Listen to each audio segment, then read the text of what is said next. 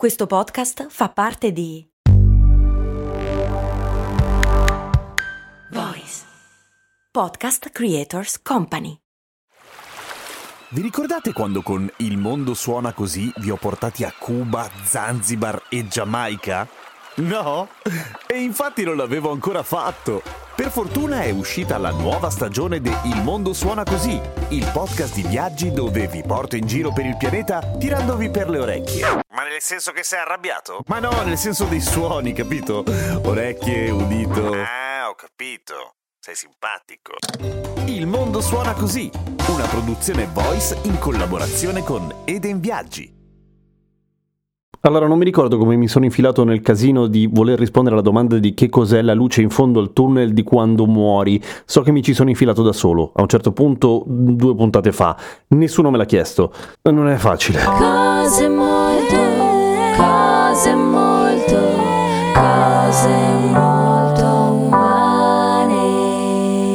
Non è facile per due ragioni. Una perché si rischia veramente di finire a parlare di cose che c'entrano con Dio e la religione e non lo farò. E non è facile perché il tema alla fine gira intorno a tutto al più grosso tabù della nostra società, almeno quella occidentale. La morte. Che fa schifo, ovviamente, lo sappiamo tutti. F- forse in realtà, perché non se ne sa nulla, ma partiamo dalla questione della luce in fondo al tunnel. E- esiste. Curiosamente esiste e le testimonianze sono tante, ma non è che esiste per questo, ma esiste prevalentemente perché esiste almeno una spiegazione scientifica riguardo a questa cosa, cioè una spiegazione scientifica totalmente teorica naturalmente, perché non si può far quasi morire una persona e intanto scansionarle il cervello, perché sarebbe altro che antietico, altro che fermare il tempo, molto ma molto peggio, per cui nessuno l'ha mai fatto, fortunatamente, ma le testimonianze di per sé in un certo senso non valgono una minchia perché a un certo punto tutti eh, vedono queste cose, paura, cioè ah, minchia ho rivissuto la mia vita, ma ci sono anche quelli tutto sommato attendibili e ci sono delle attinenze fra quelli che possono essere alcune sostanze che il nostro cervello secerne e gli effetti che dà.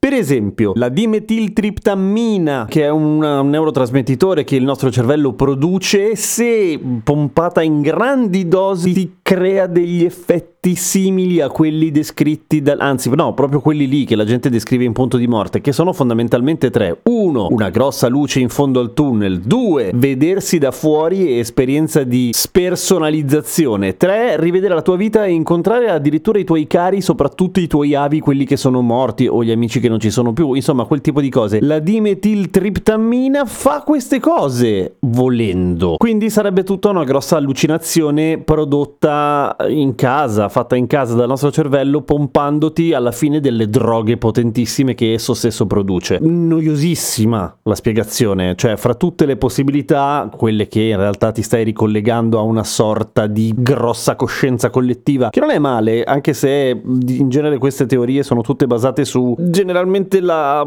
comprensione scarsa di argomenti molto grossi di fisica quantistica, eccetera. E poi c'è naturalmente ci sono quelle spirituali e religiose che figurati, ovviamente ci vanno rota su sta cosa, ma quella scientifica è di una noia mortale e soprattutto molto cinica, perché semplicemente è un po' come dire, sai perché vedi quella roba lì? Perché il tuo cervello ti fa la droga in se stesso quando stai per morire. Va bene, però si capisce anche un'altra cosa, che la morte appunto resta un tabù e noi abbiamo una grandissima voglia in fondo, non tutti, però insomma molti hanno una grandissima voglia eh, di attaccarsi alla speranza che di là ci sia qualcos'altro e questa speranza non viene scalfita in realtà, perché se c'è una cosa che sappiamo della morte è che non ne sappiamo abbastanza, che la scienza stessa ammette i propri limiti e non si può escludere nulla, a meno che non venga scientificamente provato. Da un punto di vista delle probabilità, stante le cose che conosciamo oggi, è più probabile che non succeda assolutamente nulla, però rimangono delle domande aperte, per esempio, perché il cervello ci fa questa cosa? Perché ha un favorone grande? Perché è gratis? Sì, è gratis naturalmente, nel senso che può esercitare su se stesso tutto il magico potere della droga, perché tanto non serve più a niente tenerti lì, e così come carineria, come un saluto finale del siamo stati bene insieme un tot di anni, adesso ci si lascia. L'unica roba è che non ha alcun senso da un punto di vista evolutivo un comportamento del genere, ma proprio zero. La natura in genere opera con una spiegazione e a dirla tutta morta potrebbe essere addirittura controproducente che una persona, così come un animale, insomma una, un, un animale di qualsiasi specie umano compreso, nel momento in cui sta per morire vede che è tutta una figata e poi muore, perché quando torna indietro, e queste esperienze le sappiamo da persone che ovviamente in punto di morte poi si sono ripigliate in qualche modo e sono sempre più frequenti naturalmente, soprattutto, anzi unicamente perché la scienza ha fatto passi da gigante per cui la, la medicina può salvare la vita all'ultimo più persone rispetto a prima, perché scene del genere erano descritte anche nell'antica Grecia, ma erano piuttosto rare. Dicevo, una persona che torna da un'esperienza di quasi morte, di solito ha nei confronti della morte un atteggiamento completamente diverso da prima, non ne ha più la paura che aveva prima, non è più un tabù. E dicevo, una roba del genere da un punto di vista evolutivo è estremamente poco efficace, perché quello va a finire che si ammazza davvero perché non ci tiene più, cioè non è che si ammazza attivamente, ma che il nostro istinto di conservazione sia pompatissimo e lo sia anche grazie a una sana paura della morte, ecco, quello sì ha senso da un punto di vista evolutivo. Che una specie non abbia particolarmente paura di morire, quello non ha nessun senso perché finisce che si estingue, per cui che cos'è quella roba lì?